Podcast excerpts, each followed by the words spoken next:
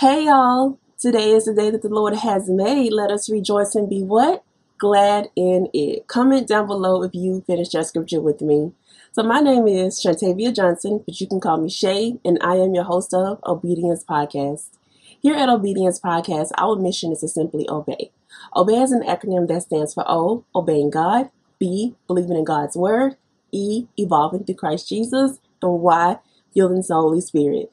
So if you think that you'll be interested in our content, if you're watching on YouTube, be sure to hit that subscribe button. And if you're listening on any podcast and platform, be sure to hit that follow button so you are aware every single time a new episode uploads.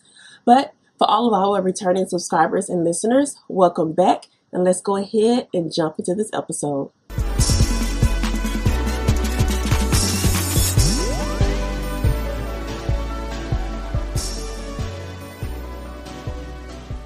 Welcome to season four, episode 34 of Obedience Podcast. It's such an honor to have you here because you could have been anywhere in the world, but you chose to be here with me, and that is such an honor.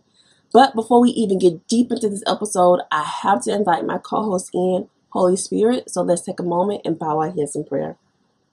Father God, Father God, I want to thank you for allowing me to get on your platform another day. I want to thank you for the word, for the conviction, for the listeners, and everything that you have given to me through this ministry. I pray that through this episode, people's lives are changed. They realize that they can't hold on to what they think is valuable. They have to hold on to your unchanging hands. I pray, Lord, that through this episode, people learn how to obey and this word reaches the many people that you have for it to reach. I pray that through this episode, any technical difficulties they go away. I pray that everything goes smoothly. And I pray that the edit of this episode is a success. It has been a lot coming up to this episode, Lord, but I know when stuff like that happens, that just means you are going to provide a powerful word. So, Lord, I pray in this episode for more of you and less of me. In Jesus' name, amen. All right, so now that I welcome my co host in, in today's episode, we'll be jumping straight into the biblical background portion of the episode because this episode will include two very special guests. And whenever we have guests on the podcast, we like to move the high and low portion after the biblical background to provide the guests an opportunity to provide their high and low moments for the week.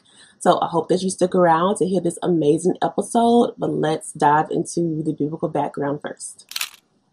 So, do I have an episode for you guys today? I am so excited for the word that God sent me, and I promise y'all that this episode is not a pun to the title of the podcast. It just worked out this way. I promise you guys.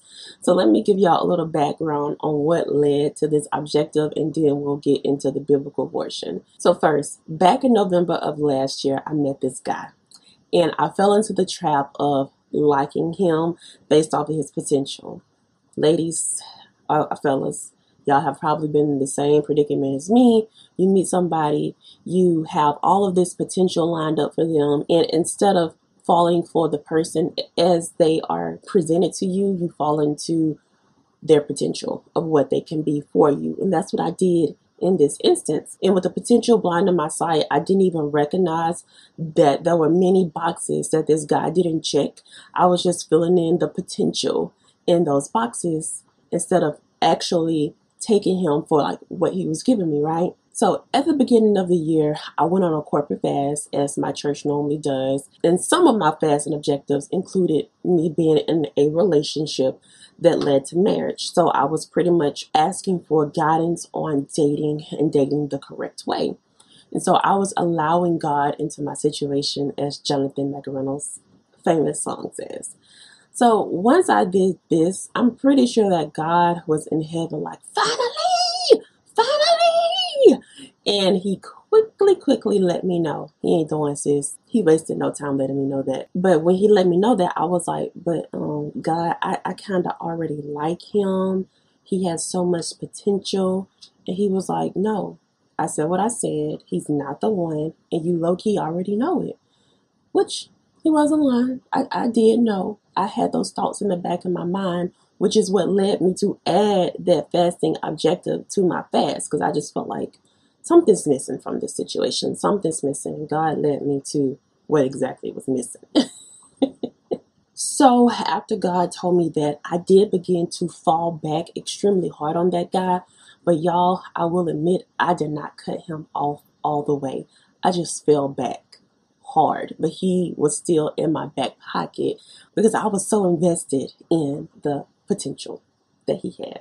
Then one day while reading 1 Samuel 15, God slapped me in my face with conviction, and I knew at that moment I had to cut ties completely with the guy and let him know flat out hey, this isn't going anywhere. If you want to be friends, we can be friends. But as far as a relationship, I ain't the one for you, bro. So the verse that really led to my conviction.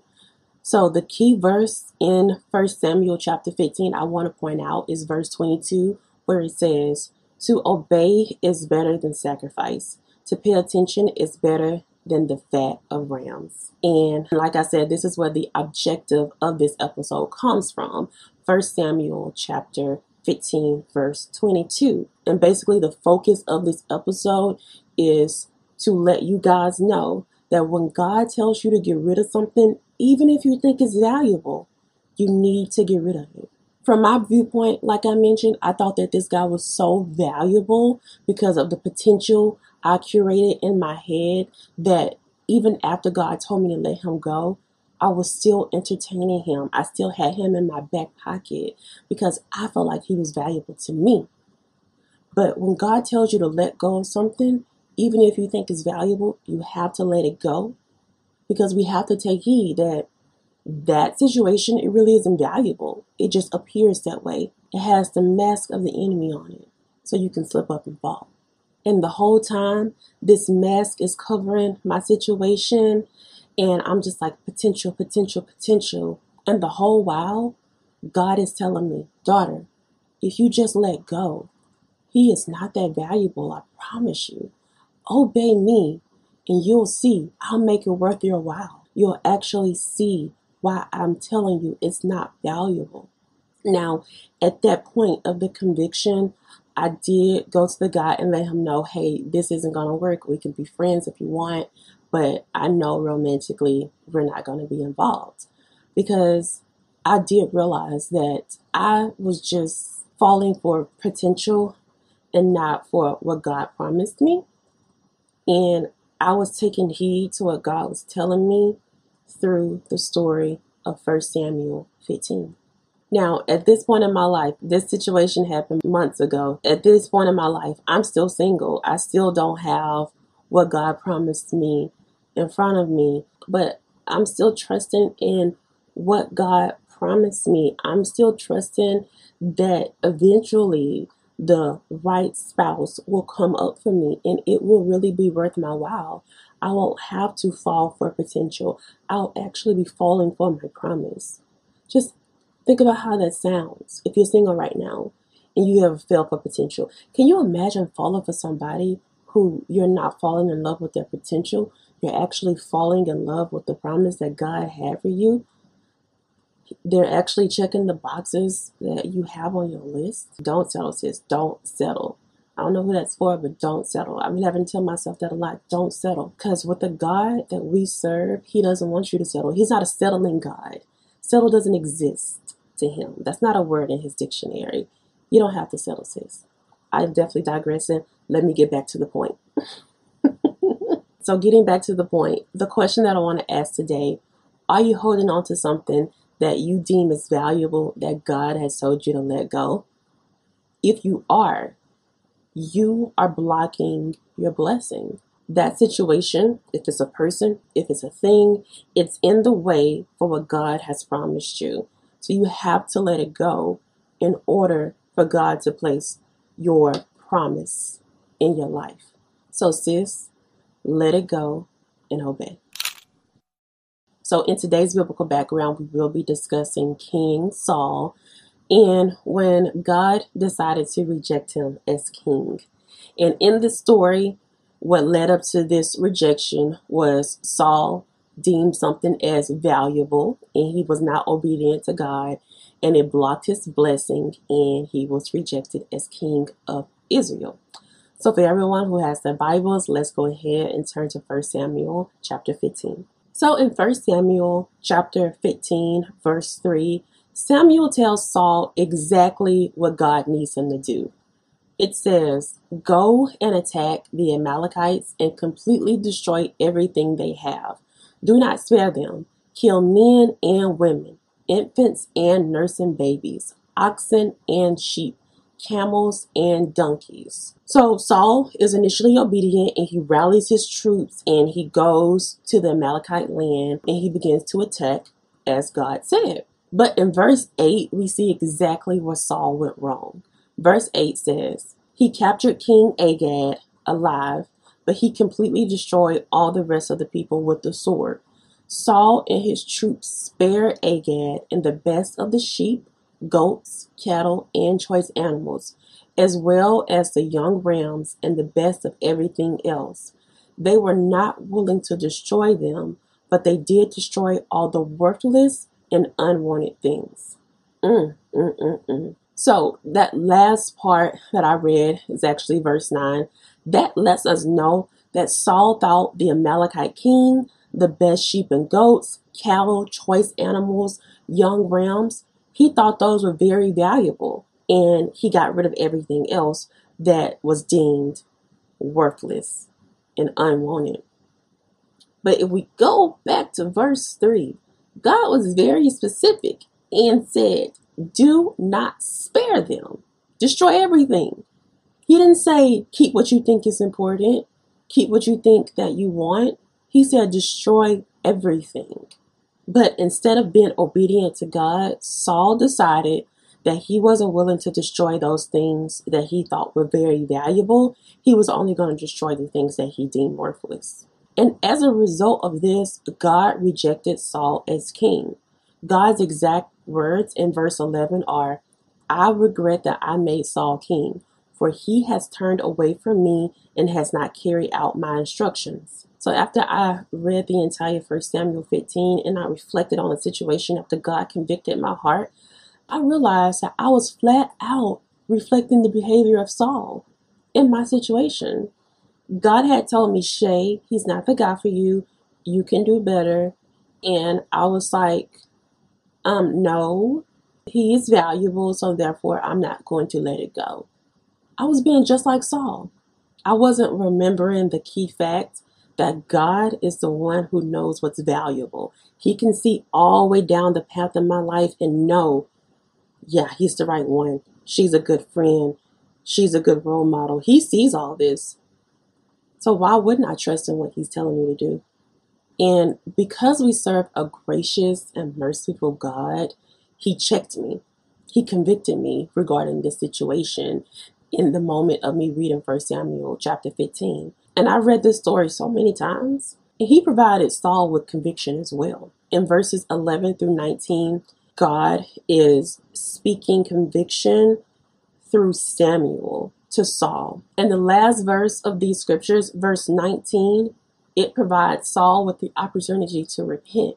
It says, So why didn't you obey the Lord? Why did you rush on the plunder and do what was evil in the Lord's sight? Now, in my situation, I took heed to what God was telling me. I asked for forgiveness and then I repented. I accepted what I did wrong and I gave it over to God.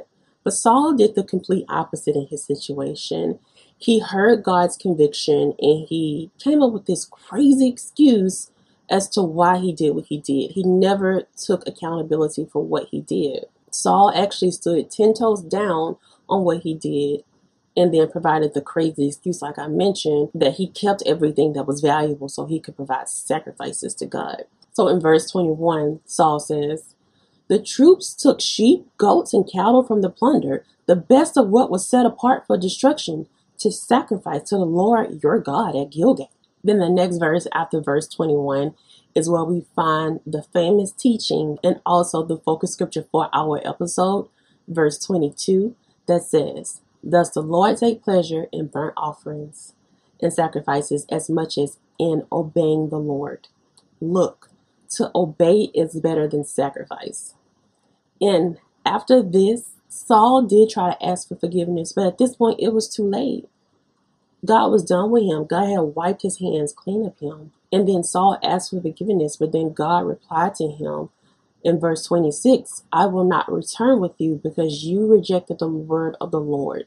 The Lord has rejected you from being king over Israel. So thank God, like I mentioned, that we serve a loving, graceful, and merciful God because He provided me with the opportunity to read this story and be convicted of it and turn away from my ways. He didn't give up on me, He didn't wipe His hand clean of me, and I am so thankful for that. I'm still able to get the promise that He has for me. I'm still able to get on this platform and teach His word every single week because He still qualifies me. And I've read the story of 1 Samuel 15 so many times, but when I read it that time and I felt that conviction, mm, mm, mm, mm, it was so different.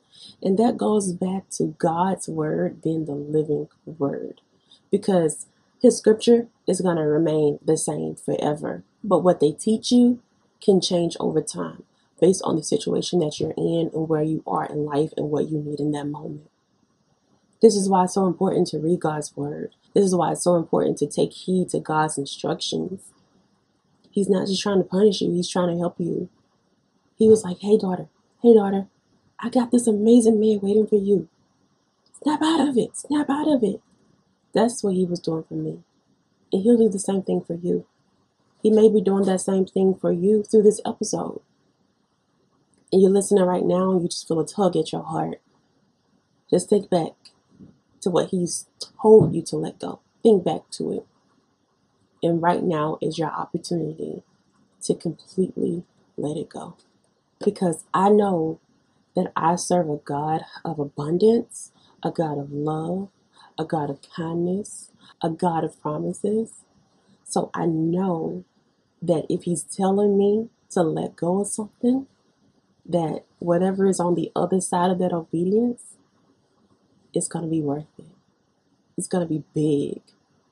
It's going to be worth so much more than what I thought the value of the situation he told me to let go of was.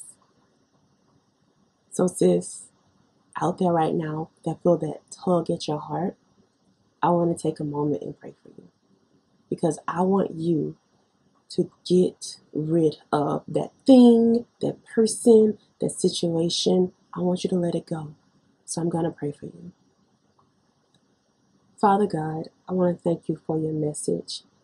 I want to thank you for your grace. Thank you for your mercy. Thank you for your kindness. Thank you for your mercy. Thank you that you are always there consistently for us, Lord. I thank you that you convict us, that you hear us, and that you want the best for us. I pray, Lord, that through your daughter or through your son, that you help them let whatever it is that they're holding on to go. Pray that you give them the strength after they let it go to never return to it because that is a hard part, Lord. But I pray that they know with you, it's all worth it. You'll make it worth their while. I pray, Lord, that you lead and guide them in the way that they should go and you show them that you are there consistently and constantly for them, Lord. I thank you for letting them get on this episode, letting them hear this episode, and I pray that it has forever changed their lives. In Jesus' name I pray. Amen. So now that I've provided the biblical background for the episode, I want to go ahead and bring on two ladies who have walked the walk in letting things go that they deemed valuable. Now, I've already shared with y'all my personal story of me letting go of things that I deemed valuable, but these ladies who are coming on here, ooh, do they have a testimony for you all? And it's all Holy Spirit because after I was convicted, God led me to this episode and then he also reminded me of their stories and I just knew that their testimony was going to be so essential and so important to this episode. I reached out and he worked everything out for us. I'm so thankful and grateful to him for that. And I know their testimonies is going to like scream at you 10 times louder and give you the encouragement that you need to let things go because they were able to let things go that whew, would be very valuable to a lot of people and to them too, but they were obedient in what God said. So I'm so excited for y'all to hear their testimony and hear their story and be encouraged by it. So without further ado, I want to go ahead and welcome the ladies of Tents and Tabernacle podcast, Ms. Vic and Wiggy. So welcome, ladies. How are y'all today? Doing good. good. it is so good to see y'all. If y'all don't know, when Ashley was on the podcast, we interviewed them and it was such a great time. So many good nuggets. And we interviewed mm-hmm. Vic by herself too. So y'all definitely go and check those interviews out. But I'm so happy to be talking to you ladies again. Yes. Thanks happy for having us. no problem. So, before we get deep into the episode and get into the high and low portion, can you tell my viewers a little bit about yourself? Doesn't have to be a lot, just introduce yourselves. I'm Vic, formerly Isher Girl Vic. Um, life, man. I am married to an amazing man, and um, I'm a teacher now. So that's fun. I teach eighth grade technology. So they always keep me, you know, they give me a run for my money. Nice. Um, I'm Wiggy. I am just a girl. uh, the word with Wiggy on social media. I'm a mom. I'm in corporate America, but who cares about that? And I don't know. I love the Lord like we all do. Yeah. I like to talk about him in the Bible, in history, and all that. it's so funny. We have a lot in common because that's what I love to do. I love to talk about the Bible and I love history. But thank you, ladies, for sharing a little bit about yourselves. And so we're going to go ahead and jump into the high and low portion.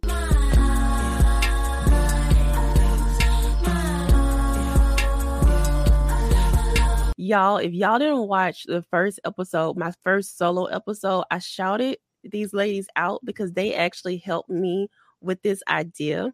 So mm-hmm. on their podcast, they do a high for the week and a moment of prayer that they need for the week. And I really love that from their podcast. So I just borrowed from them and I incorporated it into my show.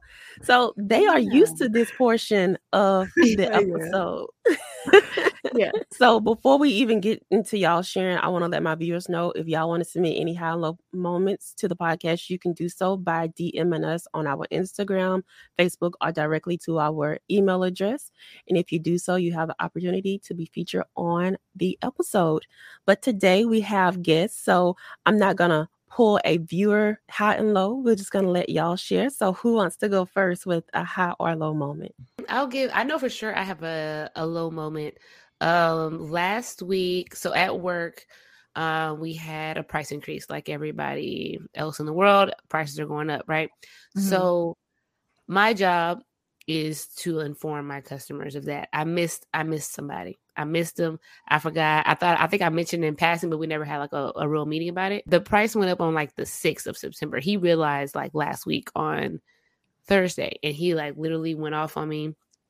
And then it's one of my really good customers too. So I was just like, okay, you know, I apologize. I took it, you know, and I was like, oh, that, that could be a high moment because I was very mature in the in that moment, but then not after.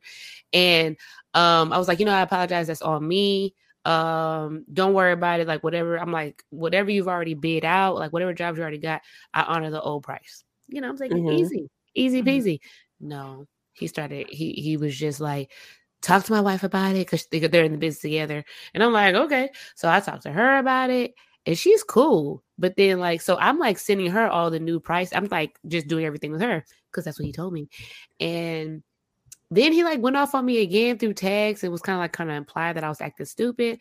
So I was like really about to go off. I was like, what is wrong? So yeah, and I don't like that. And I was like, mm-hmm. you know, he really trying to bring me, he's really trying to bring out, you know, that, that girl. The that old girl, that girl that we don't even know anymore. He's bringing her out, and I'm like, he really don't know me. Like he doesn't know who I am and how petty I can be and how like he doesn't know. He he thinks he knows. He thinks that like I was just going off. I'm like, he think I'm scared? Like he was like, I need to talk to your boss. Like I was like, people have to calm me down. But they were like, it's probably just him, Christina. You know, oh sorry, my name is Christina. anyway, they were like, um, it's probably just him. He's going through something. So yeah, that was probably my try. I mean, not my try, my low. Sorry, on our show we call it highs and tries. um, my low. I would think that would be my low, and then like probably just like after that, like I've just been like in a bad mood. Like everybody's just like, like you on my my nerve, like that nerve. You're sit, you're you're on it. That nerve that I don't, you know. Yeah. So a high moment, probably that I did not go off, and I have my job, and my boss was on my side. Oh, So That's the That best part. definitely a high. yeah, my boss was on. Well, she's really not even my, my boss anymore because she kind of just transitioned, but she's still my boss until the new person comes in. So, uh, I guess that was the the high of the moment. But other than that, my life is boring. Oh, you did good. Um, You did really good. I'm happy the boss is on your side because a lot of the times it doesn't work out that way. Yeah, yeah, she's very sweet. She's cool. Some people would have been like, Mm, you know, whatever. But yeah, that mm-hmm. was cool. It was cool, and I showed some fruits of the spirit. I think. I'm proud of you. I am too. Mm. Thank you. I was like, what's wrong with him? I'm like, bro, you're not gonna lose any money. Relax. Oh, It's okay. Relax, please. So last week was my birthday. Happy Oh my belated God. birthday. Did you on forget? Wednesday. I definitely forgot because I was in my feelings about something else, but I definitely knew that because okay, that's a low moment for me. Sorry. The look of sheer shock. No, that was a look of shame because I definitely know when her birthday is. So I'm just like, It's oh, okay, okay. no. It's It's okay. Okay, Yes, it was my birthday, and my husband took me to see a musical, which I love musicals. Well, Oh, that's awesome. I used to love musicals. I'm starting to like not be like too too like excited about him now. I don't know. I guess I'm just like transitioning. But I loved the musical he took me to. It was Ain't Too Proud. It's the musical about the Temptations. Oh, I bet that was good. Yeah. It was the bomb. The singing was Yeah. ugh, just chef's kiss. It was great. Um oh, that's a nice. so thing, too. yeah, that was Wednesday. And uh my low, y'all, we gotta pray for these kids. Mm. I, I guess it was the beginning of last week or after my birthday. I can't remember. But um a kid was vaping weed in my class. in Not- the class? Not Like in the class? In my class. Yeah, Like, why in my class? class. Did Like, you I think smelt you weren't It gonna loud. know? I smelt it. It was loud. And then he did it in another class, and like the like he got caught because I couldn't tell who did it. Did he not think it was gonna smell? Because I know some of those little contraptions, they don't so if it's smell. if it's just vapor or nicotine um one, it doesn't smell. Sorry, I didn't. I don't mean to like you know give you tips or nothing, but yeah, no, I'm just asking. I'm like, where was the- like, what was he thinking? Was yeah, he the nicotine Like, one what's or or like just the vapor ones, they don't smell unless there's like unless they're like menthol or like bubble gum or whatever. Unless Right. they like have a scent. But But the weed ones, like pure THC, you Oh can my smell it. What's wrong with him? He. Oh, and you oh, teach eighth grade, right? Yeah, he's 13. He took it from his brother who Where took it from get their that uncle. from? He stole it from his brother Somebody- who stole it from their uncle. Oh, Oh, okay. Because I'm like, I know people are not Yeah. selling the children this stuff, are they? Pray for these Because that kids, seems like something And I you work gotta in a middle school. to get a hold of. Yeah, there may or may not be a seventh grader that is selling. Oh, So what? Oh Yeah. Like you would get expelled for something like that. They need to stop playing. you would think anyway. no, you will. um, you will. If they catch you, you will have to go to. do- Do y'all have one of those little um, you know those uh, schools? alternative schools. I know what you're Yeah, talking because about. I'm a they will charter. send you there if they don't send you to jail. For I'm something at a like that. charter. So no. Oh, so y'all don't Oh have. gosh. Oh, you got to just put them in the corner. Oh, No, they put them in public school, which is basically um uh That's worse. transitional or yeah, it's it's basically alternative school for these kids because they get eaten alive at public schools Oh wow! because they've been at a charter with like Mhm. 180 kids, and then one class, one class of eighth grade is like 600 kids at a public school. So, So what Yeah. happened? Did you have to write them up? well, I didn't? I didn't catch who it was. He did it again in another class, and then they Oh, caught and him. then he got caught. Yeah, Wow. Wow. Oh man, So, we have to pray for him because it's too young, man. Your Right, brain's not even yeah. developed yet.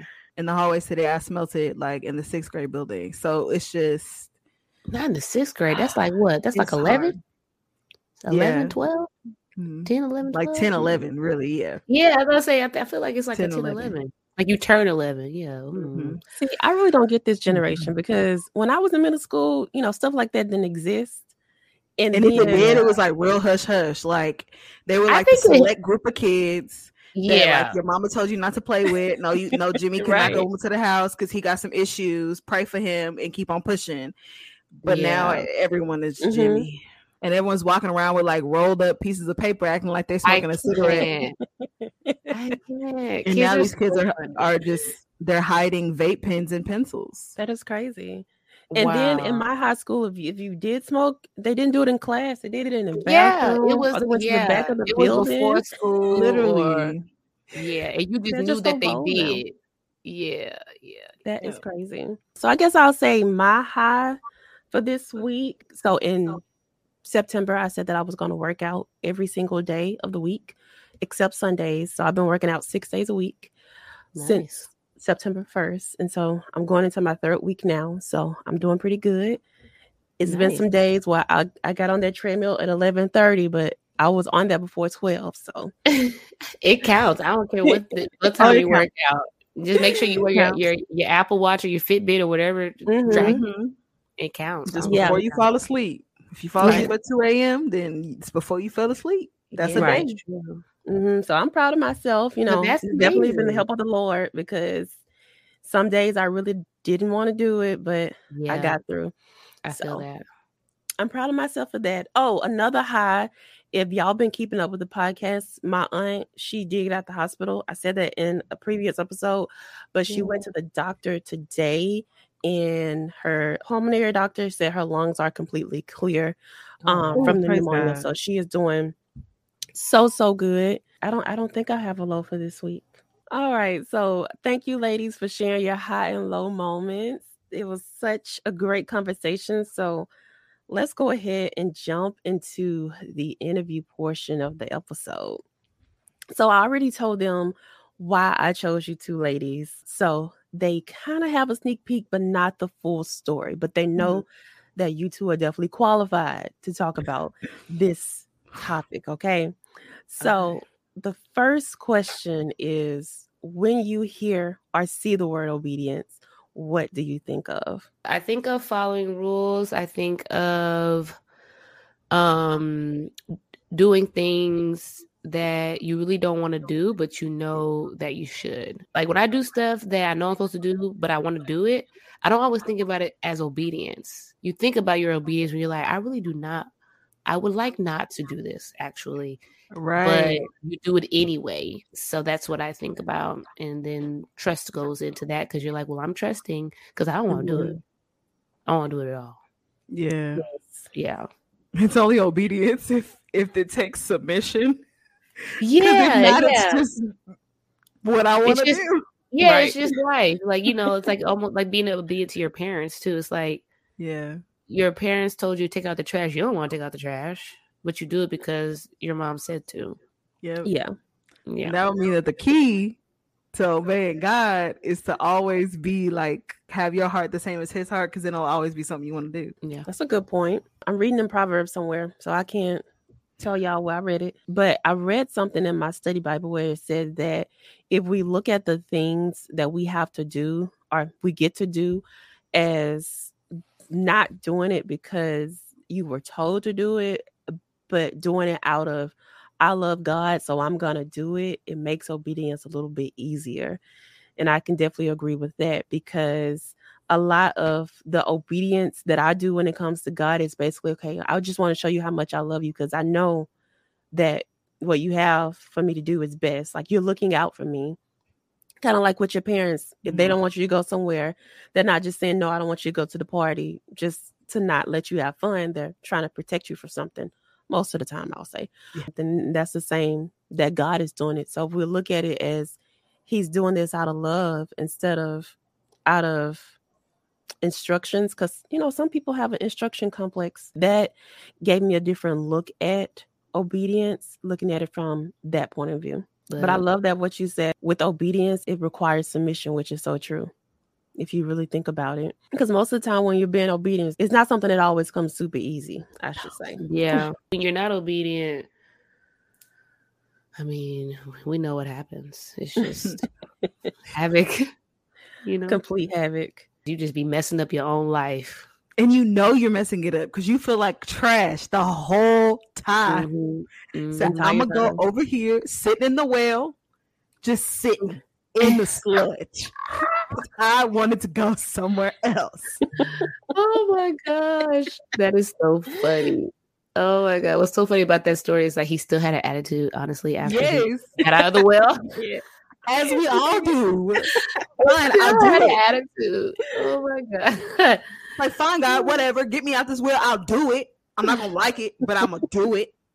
Yeah, but he that's real. Like, yeah, it is, it is real. And then he got to change his character because then he got co- rebuked and corrected. And when you said that, like, I thought about the story I shared with the viewers in the biblical background portion of the episode. When he convicted me, it was kind of like, you're right. I don't need to talk to this person. But you kind of you have that, especially if you like that person, it's kind of like you kind of still have that you made me stop talking to that person. But mm. what I talked about in the biblical background is like, I have to tell myself, oh, he told me to stop talking to him for a reason because he has something better for me. And I yeah. think that goes back to the whole mm-hmm. love situation. Like he's he's telling me not to talk to him out of love because he has somebody better for me. Yeah. And it kind of eased my, I guess I'll say attitude because I'm like, okay, this is this is gonna be worth it. Just continue to be obedient. yeah. Yeah, it's all about the trust factor. Mm-hmm. Yes. Oh, that's I love that trust. Yes. Trust, trusting God makes obedience easier. Mm-hmm. That, that is so that, true. That's what I think. Cause you have to remind yourself who God is, what He said. He never let you down. Like you have to give yourself that pep talk. Like, okay, now all the time, God ain't never made you look crazy. So get your life together. So, with the conversation talking about letting something that, you know, I deemed valuable go, that God is like, nope, it's worthless. Vic, can you share with my listeners your testimony of obeying God and renouncing your sorority? Is it renouncing or denouncing? So I renounced because I didn't publicly, I guess until this moment, say that it was bad. So that's the difference. So renouncing is just separating, and then denouncing is like publicly declaring that you're like anti that thing. Okay, teach us. So, yeah. I had to look it up too because I thought it was interchangeable and it's not. So, this was a semi long process because your girl is stubborn and hard headed, but it started when I started seeing the videos on YouTube about other people renouncing their sorority and also denouncing the sorority. Um, and I was like, I'm not gonna watch this. what you mean? I'm not gonna watch this. Like it would show up on my feed, and I was like, no, absolutely not. Um, because they're whatever. God hasn't convicted me of it, so I'm not gonna watch it, knowing good mm-hmm. and well that me seeing this thumbnail is conviction enough. But right. I was like, no, I'm not gonna watch it. I'm not gonna watch it. That went on for like a solid year. And I'd seen all these different people talking about it, even kind of dabbled in, like, listened to a few of them, maybe watched a little bit of this one, a little bit of that one, but I never saw any about the sorority that I was in. So I was like, okay, cool. Like all the rest of them were like, you know, got issues, and and and I mine in my former one didn't. So I was like, cool, cool, cool. There's nobody really saying anything about my former sorority, so I should be okay. So then, um, as my platform started to grow and people were asking me like, um, hey, like you're in a sorority, and I'm like, oh yeah, you know, like, um, I was a part of the the Divine Nine, and so I was like, you know, we have to show our our young black girls that they can, you know, be something in education and like be a good role model to them and do community service, do all, all the all the things they teach you to say, right? Mm-hmm. And I believed it. I was like, okay, cool. Like, as a black woman, like, I want young black girls to see black excellence, right?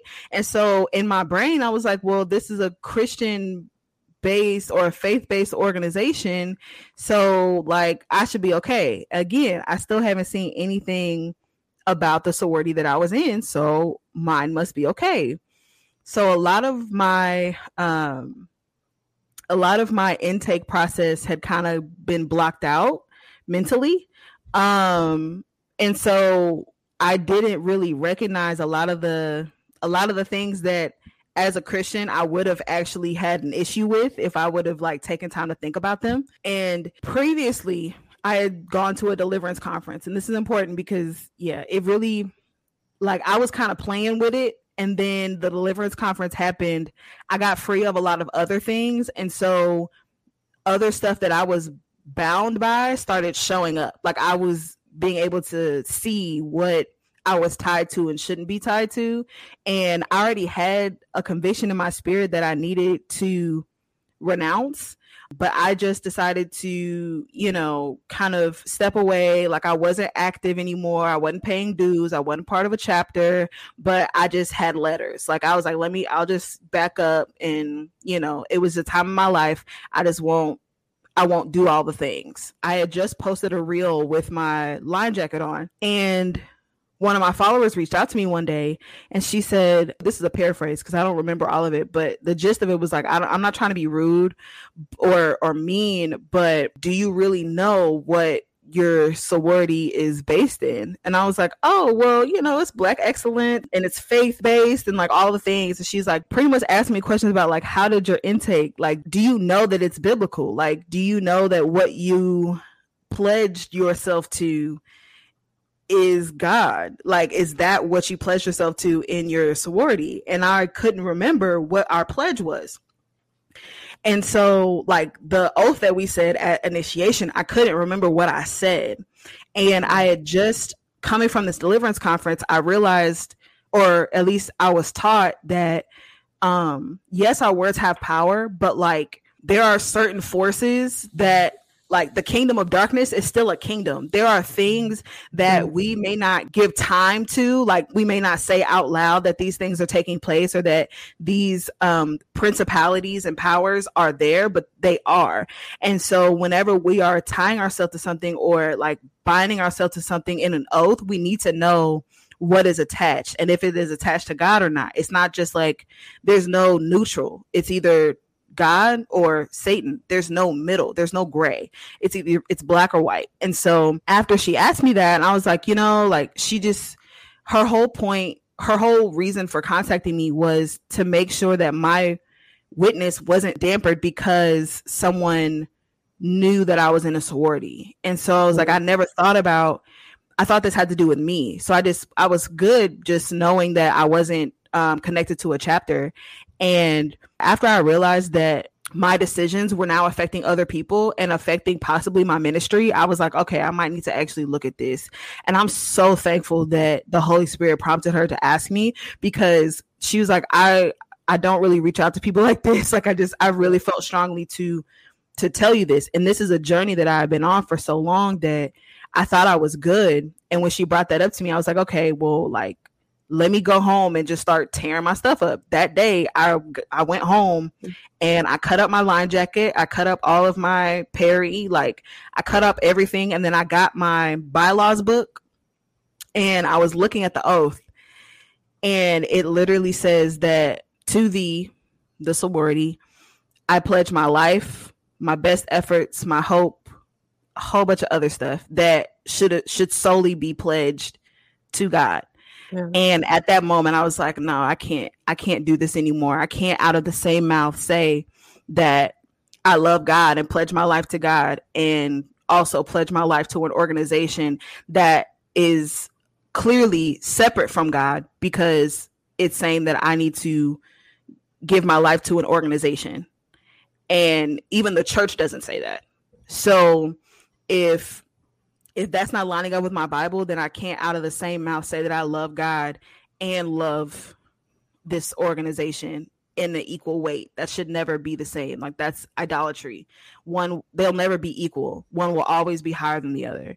And so at that moment is when I decided I need to completely renounce and that took some time in the sense of like sending the letter off and getting it back and making sure they got it and having the exit interview and all of the things. But it was the moment when I actually posted it on social media, not to like I wasn't trying to start a frenzy. I wasn't trying to do anything. I was trying to let everybody know in the least amount of time mm-hmm. possible mm-hmm.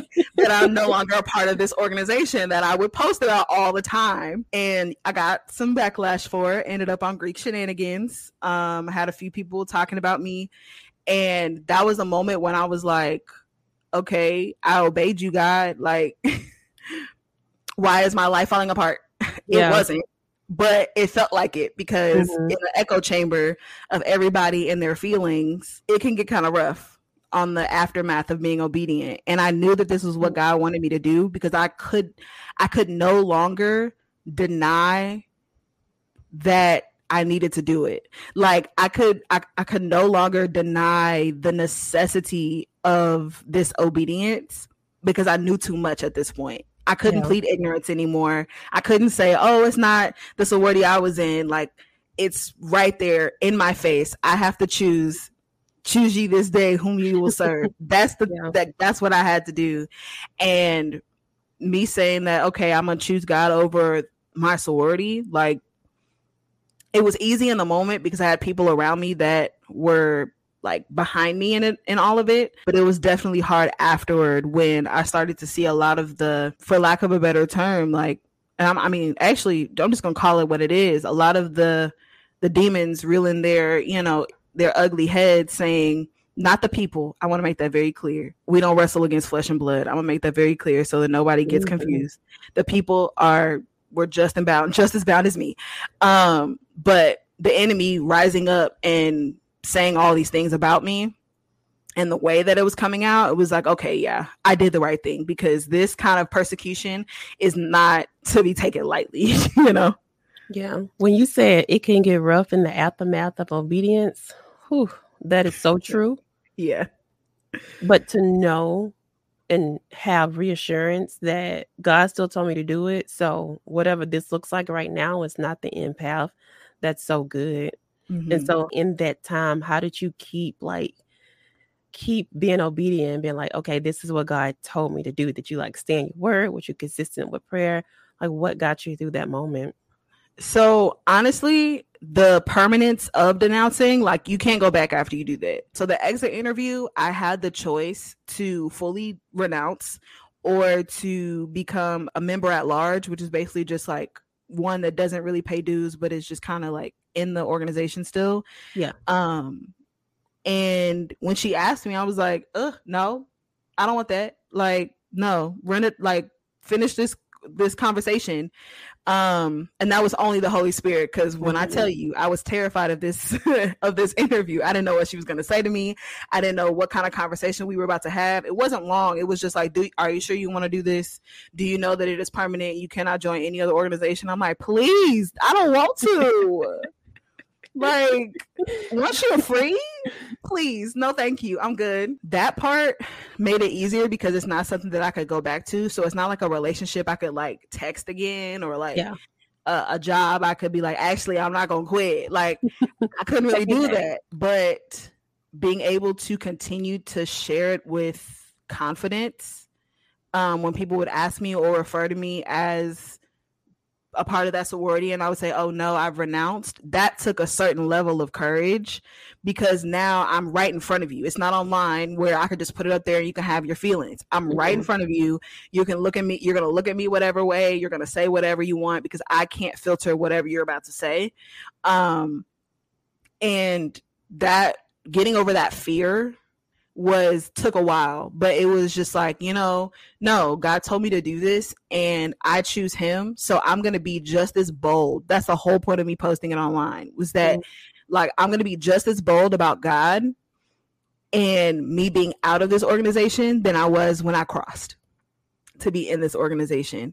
Um because if oh goodness, this this one verse is what convicted me the whole time. Um is that if you deny me before men, I'll deny you for, uh, before my father. Mm. And that was like, all right, Lord, all right, all right, all right, all right. I give up. I surrender because if you deny me in front of the Father, that's it. Like, right. There's no going back. It. There's no going back. I'm gonna just be burning forever. like, that's it. So uh, if my salvation is involved, I'm good. I don't need Yeah. to stroll. I don't need the three, four colors. I don't need the the sound. I don't need the hand gesture. I don't need any of it.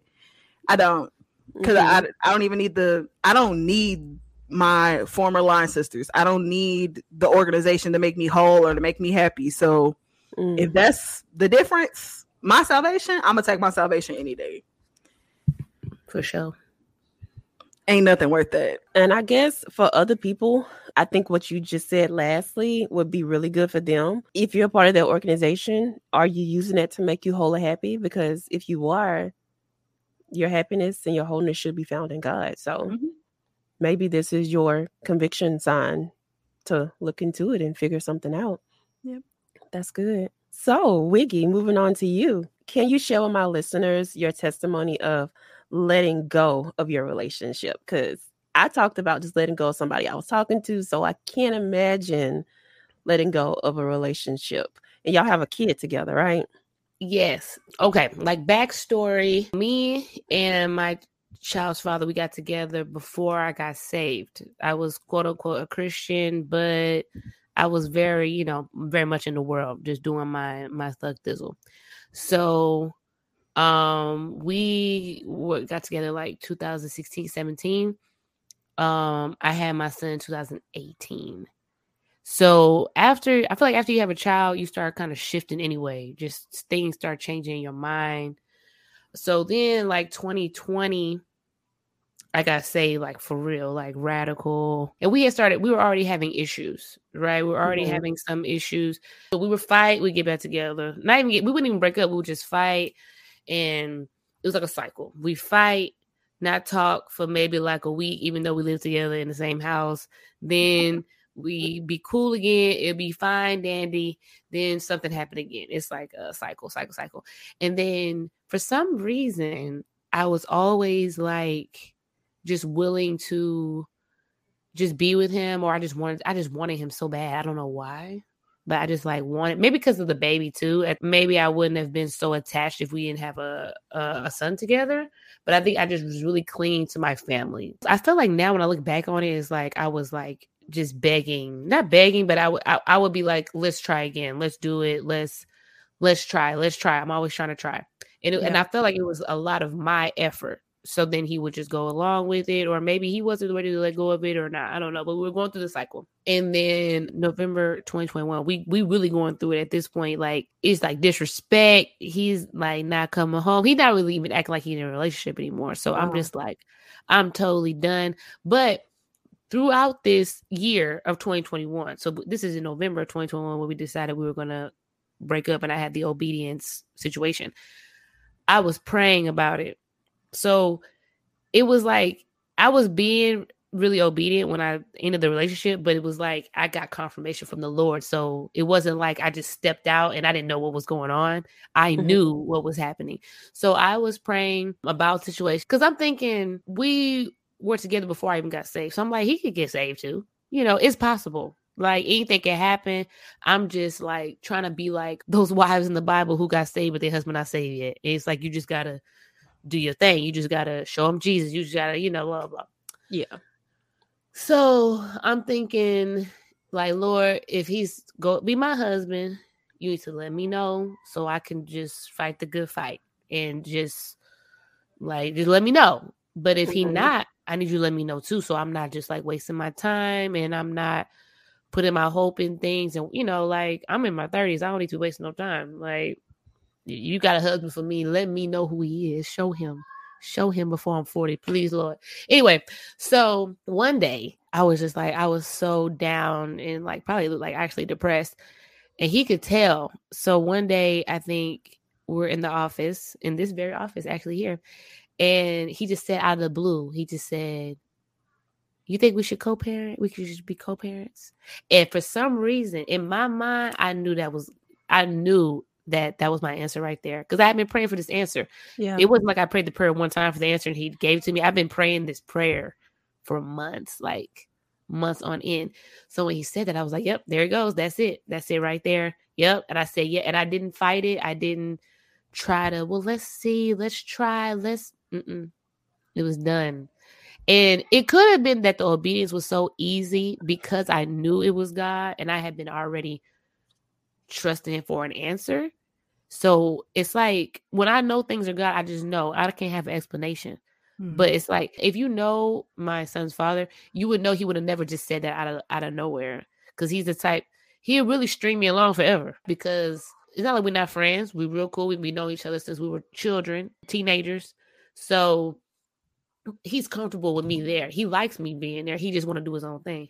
So him saying that was like, oh, the Lord speaking to this man. He don't even know. He don't even know what's happening right now. And mm-hmm. it just felt so right, complete, done and i was like this this is it so that was the story of my obedience in that but i think it was so much easier for me because i had been putting my trust in god about the whole time because the other times when we were in that cycle i wasn't praying about it mm-hmm. I, I, really get in the habit of more of praying for my like romantic life in general but i wasn't praying about it but, but when i became a christian i started praying about it because i was like only he can fix this situation. It's not even about me, just me. It's about him too, and it's about our son.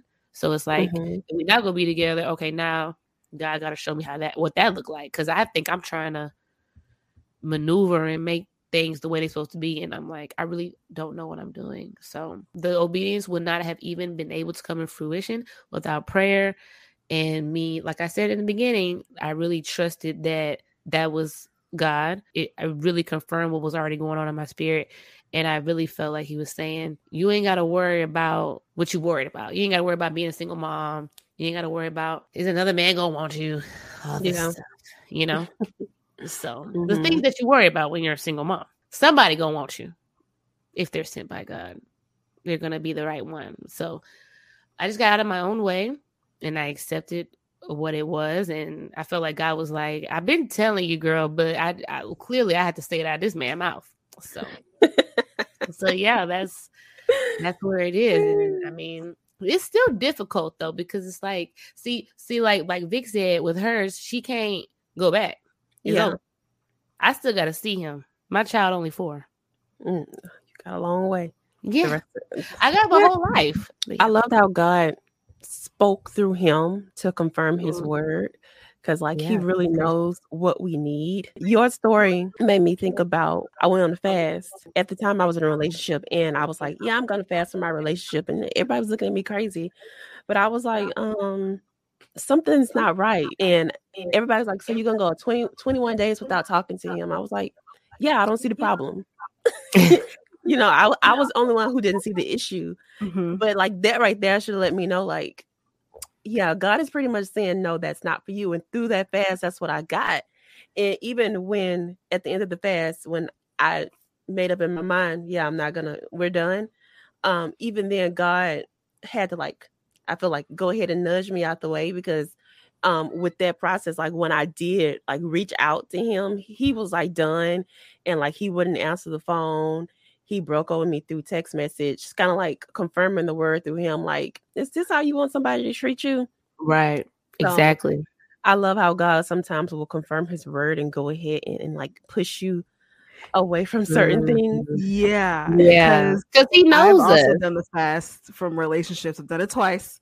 one ended in a breakup and one ended in my marriage. So mm. so when in doubt, do the fast. But yeah, and he knows us better than we know our he knows us better than we know ourselves, right? It's like he know you're not gonna leave him just, just because because I already seen you stay a million times. He is gonna have to like he's gonna have to do something or say something out of his mouth, or even in big situation, that girl had to message her and be like, "Look, man, mm-hmm. what's up?" She was running and, away from conviction. He yeah, chased her and, down. And, you just be knowing when it's God. Like it's just like that. I don't know. Is that discernment? Like you just know. I know everyone's gonna be different. Whenever I know that God has said something and I want and I'm trying to go the opposite way, like it's like this extreme heaviness in my heart, and not like heaviness mm-hmm. like sad. It's like something sitting yeah. on me, and yeah. I'm most of the time shaking. Mm-hmm. I can't mm-hmm. think about anything else, and yeah. it's just it like anxiety Yes, it mm-hmm. looks a lot like anxiety. Mm-hmm. And it's not. Mm-hmm. And I know the difference. Even in all of those feelings, there's still peace. So you really have to identify that, and it's not just like an anxiety attack, but you're just like, Yeah. like okay, okay, okay, okay, okay. Like I like That's a good example. For Yeah. me, it's like you know how it looks outside, like before or after rains, how it's just like extremely gray outside, and mm-hmm. you have like that little mist. Like that's how the day feels for me oh until like I just walk in what he told me to do. That's how it feels. So imagine that that could be so horrible, but that's how it it looks for me and feels for me. Yeah. All right. So let's get to the fourth question. So, can you guys talk about a time when you were disobedient and what were the results of the disobedience? I know it's probably a lot because I have a lot. I was about to say, I don't even know. I mean, I gotta think. I got a big one off the top of my head. This is like my go-to disobedience story. All right, let's hear it. So I was hired at a well-known church back in my early 20s as a digital media person. And at the time, I was like, should I do it, Lord? Should I not do it? Should I do it? Should I not do it? And then I ended up I I did my version of casting lots, which anyway, not the point. But um, like I was like Gideon, where it was like, all right, bet, like I'll do it if when I wake up there's like it's wet on this side and dry on that side, or like if the Mhm. fleece is like dry now and then the ground is wet, like I would do it, that kind of thing. So I was like, all right, Lord, like if all of my classes, if I can get all of my classes to move to like at nighttime or online and still be able to graduate at the same time, then I would work full time because it was a full time position Mhm. and watch what you say out loud to God because the enemy can make things do what it do. Mm. And at this point in my life, I know for a fact that that's what happened because I don't necessarily have anything positive out of this experience, but trauma. And so I know I was not supposed to be doing this. It led me down a long road of sadness and sin. Mm. Um, but starting at this church, um, I was feeling extremely insecure on a regular basis. Like I had just gotten out of the relationship with the guy that I fasted for the first time, Mhm. and he was a guy that I dated like when I was in seventh grade. Like we were supposed to spend our lives together, Mhm. and it didn't work out with him. And then like another guy that I started to talk to, it didn't work out with him. And so it was just this constant thing of like, I want to be married and no one seems to want me. So I was extremely insecure. And when I got there, there was a young man who worked in my department that I was attracted to. Like he was literally my type. Like if I could write down the list of what my type was at the time, it'd be him Mhm. and like he was a creative he was taller than me he was not like super skinny like he was kind of you know fluffy or whatever like he was dark skinned all that right? So grateful that i have that as a husband now. Anyway not the point.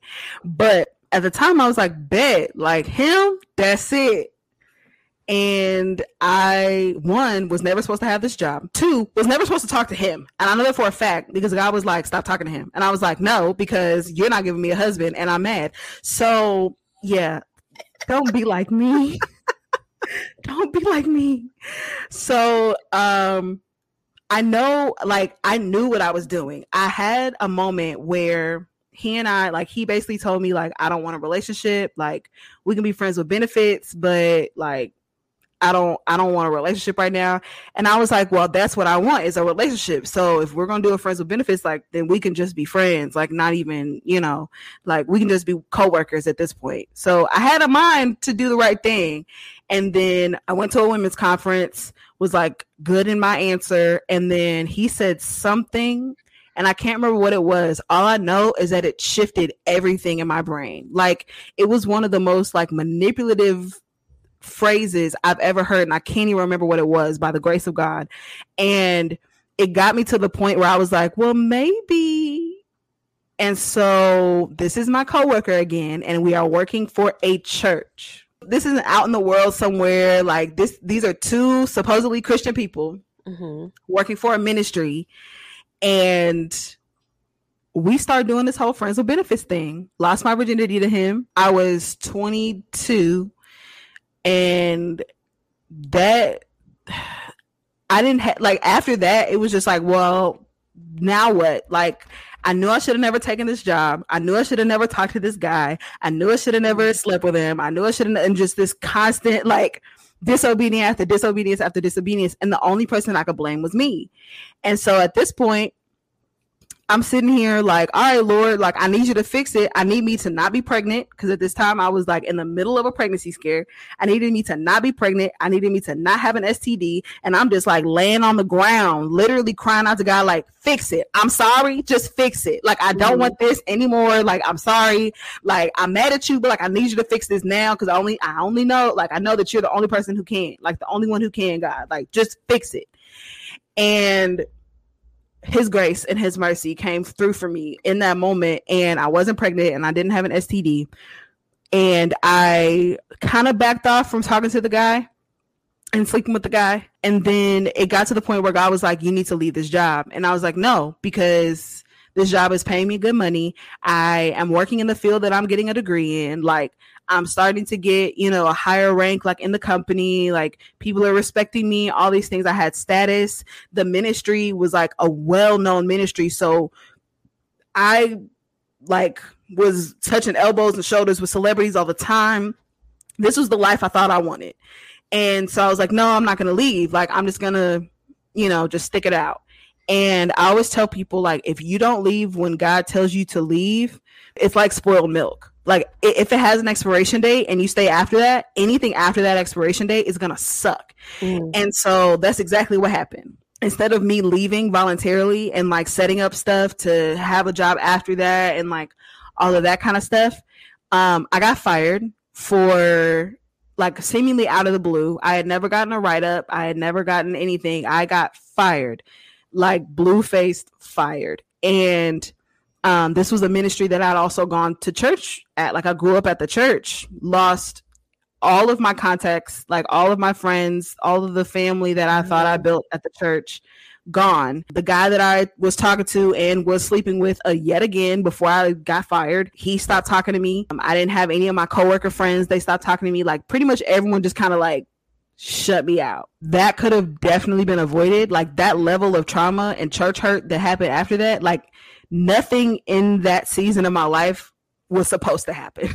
Mm-hmm.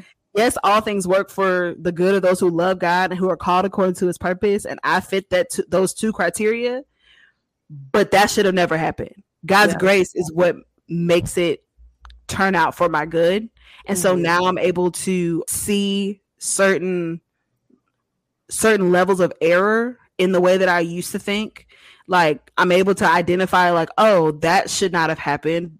That's not how you operate in a church. That's not. So I saw what not to do, but I could have mm-hmm. definitely been taught that from the word of God and not yeah. by experience. I can literally say like this year that I'm finally like healed completely from that season of my life. And it was only a year. I was only hired, like I was only employed there for nine months. Like I got fired three months before my year like anniversary of working there.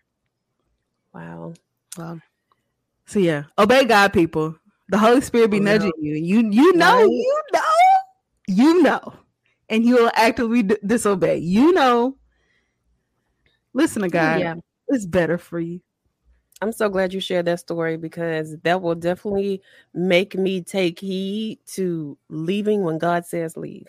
Because, mm-hmm. like you said, you didn't have to go through all that, and he still would have accomplished what he wanted you to go through. So, yeah. yep. And I would have been able to have saved myself for my husband. Yeah. So, oh yeah, yeah, that's so true. Mm. Obey well, God, people. I've been disobedient more times than, than I can count. I couldn't even give you a, a specific example like the one Vic just gave. Um, I know I'm about to say I could uh, give a small example, kind of to a portion of Vic's story of uh sleeping with somebody I knew I shouldn't have been sleeping with, and just being like knowing I was doing wrong, but just being like, I don't know, I don't know what the what what makes you go forward with it anyway. Maybe because you're just like, well, I've done it before.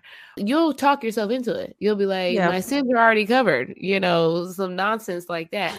But uh but I was not as fortunate. Stuff this is how you you should be obedient because you start doing stuff, you start wilding out, and you could catch something. And then now you looking crazy. That's probably like a little small example that I can think of off top of my head, like times where I was just not living my life right. And then Mhm. just stuff happened. Just like when you know better, that's when the disobedience comes in. Cause it's like you know Mhm. better, but for some reason it has happened like after some type of spiritual attack or something where I'm I'm down. So I start like having these doubts in my mind about who I am in Christ and you know, just just little stuff, and then you just start going down this spiral of doing stuff, and the whole time you know you ain't supposed to be doing it, and Yeah. then something happened where God knock you, knock just knock you on your face. Either you go, you know, you catch something, or you get hurt, or so, you know something bad happens, and then you Yeah. say, you know, see that's what I get from my Mhm. disobedience because what else is gonna happen from disobedience? It's gonna be some some crazy stuff. It's gonna be some hurt, some pain, some stuff you didn't have to go through, as Vic said, because all of it could have been avoided. Yeah. Mhm. You know what I mean? So yeah, I'm about to say I, I probably got too many stories that are not a- appropriate for this type of podcast. Girl, me too. That was just a longer season of disobedience. Yeah. Luckily for me, I I don't have to learn a hard lesson twice.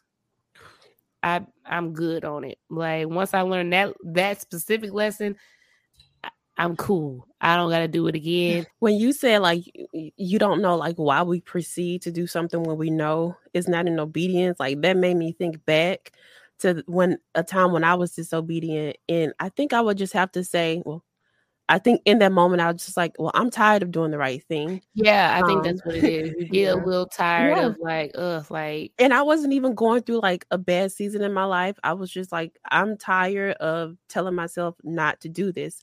and it mhm. went back to the guy who I fasted about. Like after he broke up with me in text, here I am, go back to New Orleans, hook up back with him, and the whole time I'm just like, I know I'm not supposed to be here, yeah, and kind of like you said, like whatever he told you not to do is gonna happen for a reason, and I didn't have to go through it. Like a couple months later, I had like a huge panic attack because I thought I was exposed to COVID. Like this is when COVID first happened. I didn't have to go through that if I wouldn't have met up with him and then Mhm. also like doing the second breakup thing like he made my like confidence and my self-value like plummet and all of Yeah. that didn't have to happen if i would have just chose not to even let him know i was in new orleans but you know yeah. i'm tired Yeah. of doing the right thing so i'm just gonna yeah no i feel that i think it's sometimes especially if it comes to like men and and, like if, if we're talking about like disobedience on that type of level i was actually recently i was about to text somebody and i know i shouldn't be texting them because they're just like i should not be texting them and i didn't but after i didn't i was like why do you even want to text him? And it was like it's just based out of like probably loneliness or boredom. It's Mhm. like or just like habit like i'm used to talking to them. Ooh, but habit. like no like it but it's like i think if you take that extra step to think about why do i actually want to do this? You'll stop but Mhm. when you really want me to be disobedient you don't think you just be like i'm pushing the thought out of my head because i actually want to Right. be disobedient and i want to do what i Mhm. want for once in my life It's really just rebellion. Yeah. Like it's the spirit of rebellion, and it's yeah hard. Like it's it's very strong, and it's not like Mhm. I just want to do what I want to do. No, it's like I don't want to do that. I'm Yeah. going to do this. Yeah yeah And like, because if it was just, oh, I just want to do what I want to do, then eventually God will talk you into doing what He wants you to do, and it be what you want to do. Like, yeah but it's it's always when we whenever we decide to disobey, it's that strong spirit of rebellion that is saying like, Mhm. I do not want to do what God tells me what God yeah told me to do. yeah I am Yeah. going to do what I want to do. And yeah moment. it's like selfish too because it's like all about you in this moment you forget about who's like where your focus was on, and now you, Yeah. you put your focus back on yourself and Yeah. what i want to do and my needs my needs my needs my wants my wants my wants and you i mean you can go down i mean it can get Mm-hmm. bad once you it's yeah it's about selfishness and rebellion for Mhm. sure Yep. Yep. and the whole time he's like tugging on you like tug of war trying to pull you back and you're like Yeah. nope i'm going for it yeah it's crazy but it's it's so true And with that, that brings me to my last question. We've given a lot of these throughout the episode, but can you share just one tip with my listeners on obeying God and letting go when He tells you? What is one tip you can help them out in their journey of letting go and obeying? My tip is probably going to be pray a lot. And sometimes it may get hard because I know like my prayer life has been a little off lately. It's not as been as fervent as it has been. But like in my story, when I knew what to do because I knew it was God, I would not have known that it was God if I had not been praying about it, in my yeah. opinion. I wouldn't have known that that was the answer. I wouldn't have like know for sure like that was God. So I would say like be praying, be in prayer just all the time, just about everything in life, just about what's going on, anything you're struggling with, because when you hear his voice, you'll act because you'll know, oh, that's him. Like mm-hmm. I don't even have to worry about it. I don't have to think. I don't have to waver. I know what God said. You don't have to be like, was it God? Oh, I don't know. Was it God or was it me? Was it the devil? No. You'll mm-hmm. know if you've been praying a lot, if you're in your word a lot, you'll know what God sound like. So that would be my main tip is staying in prayer, staying in close connection with God, staying in your word so you know what he sound like, what he would and wouldn't say. That's good. Pray without ceasing. Mm-hmm. Yeah, yeah. I know it can get hard. It can get a little, but you got to do it. You got to press through you got you have to you have to if you're gonna if you gotta cry while you're praying just do it you just do it yeah. you, gotta, you gotta get alone you don't like praying around front of other people go in your car go somewhere i mean he said that anyway go in your little closet i mean mm-hmm. they had cars back then so go in your car go take a drive go to the park go wherever you gotta go where you feel comfortable where you can just shout cry pray i usually pray on the way you're to done work. crying keep praying. Yeah keep it keep it going. You just want to like you want to have that close connection and how will you know what to do if you don't talk to him? How how can you even be obedient to god if you're not in like a close communion with him? Like mm-hmm. you don't trust him if you don't talk to him like that. Mm right. You don't, you don't trust him. if you're not praying if you're not why would you? Why would you be obedient to somebody you don't talk to? That's that's bonkers that doesn't even like that's logically not a thing so I guess I would say when God is trying to release something to you, you have to come with your hands open. So don't be so closed fist on the things that you have now because there was once a moment where you didn't have those things and you had to receive those things from God. So if you're closed fist on anything that God has already given you, you're not going to be available for Him to give you anything else. That's why you have to let go of things mm-hmm. in that season. Everything has a season and it'll be made beautiful in its season. Once it is no longer beautiful, move on. It's not anything personal. Like, it's really just what God has told you to do. And if you leave it at that, like you don't even have to fully understand it at the time. Do it and he'll give you understanding along the way. You don't have to understand everything, mm but open your hands because whatever falls out, he's going to replace. Yeah. Mm. That's good. Yeah. Whatever yeah. falls out, he's going to replace. And I think I want to add so too, Wiggy, to what you said. What I do, because the enemy will like start to make you feel like you're crazy. Like, did God really say that? What I do is I will turn my phone on and I will record exactly what God told me in that moment. And then when I'm having some tough times, I'll go back and look at it. Like it's so many videos in my phone of me talking to myself driving. Because mm. in that moment, that's when you know I'm talking to God and He's talking to me, and I can't negate what's the truth in that video, especially right. when the enemy is like, God didn't really tell you to do that. You yes. go look at the video, like, oh yes, He did. This was this was so heavy on me at that yeah. moment. So yeah, that's what I do. If anybody out there, they probably can help somebody. Well, I thank y'all so much. This conversation has been amazing, like I thought it would be. so do you guys want to share a shameless plug of some things that you have going on? I have nothing. That's so funny. Well, uh, I was about, about to say Vic probably has nothing because she's like uh she's banned social media from her life. So you can still find us at what is our Instagram name? I think it's Tins and, the Tins and Tabernacles Pod. Yeah, yes, Tins and Tabernacles. Mm-hmm. But there's nothing new on there yet. The Tins and Tabernacles podcast is on a break until we don't know when, until um the Lord stirs something in Vic's heart and she calls me and says, Um, Hashtag I would. I would like to Right. speak on on this on the mic, but she has not yet. So it's it's on a it's on a break, but there are still at least like 40 episodes for you Yeah. to peruse. I looked at the other day. There's like over a thousand plays on the playlist now. It's like, look at that. People are still playing. Wow. People are still listening. Um our last episode is actually like one of the most listened to. I'm like, okay, people are people weren't looking for us to come back. I got a few messages and I was like, oh, I'm so sorry.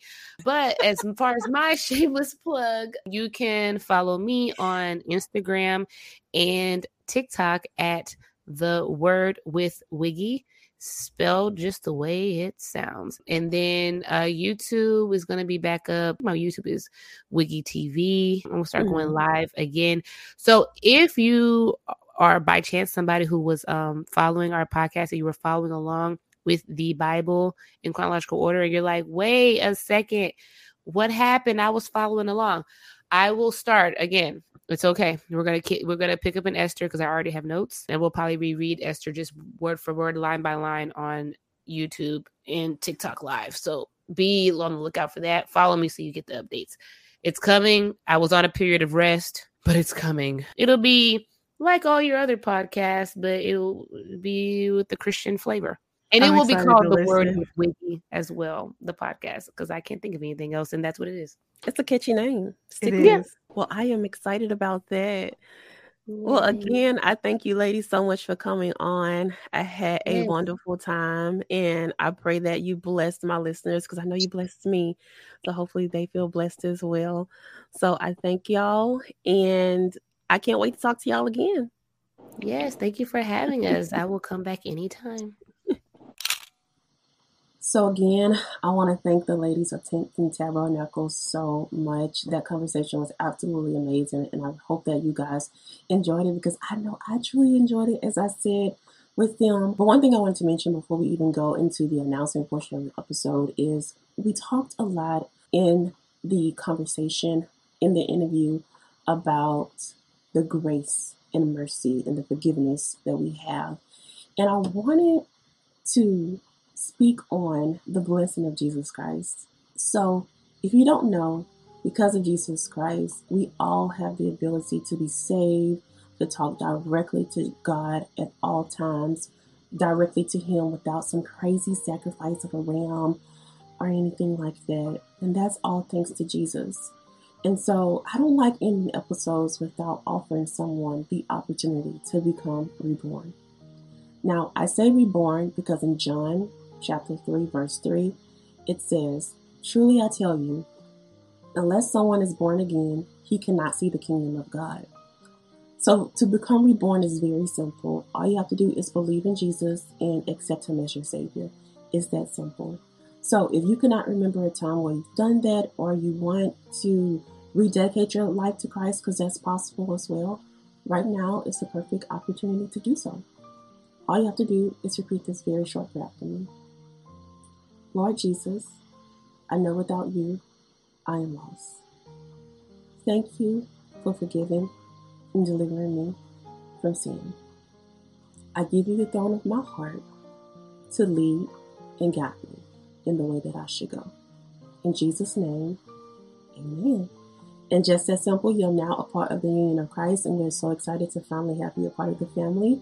Congratulations! If you did repeat that prayer after me, the first essential step that you want to take is to connect with a Bible teaching church.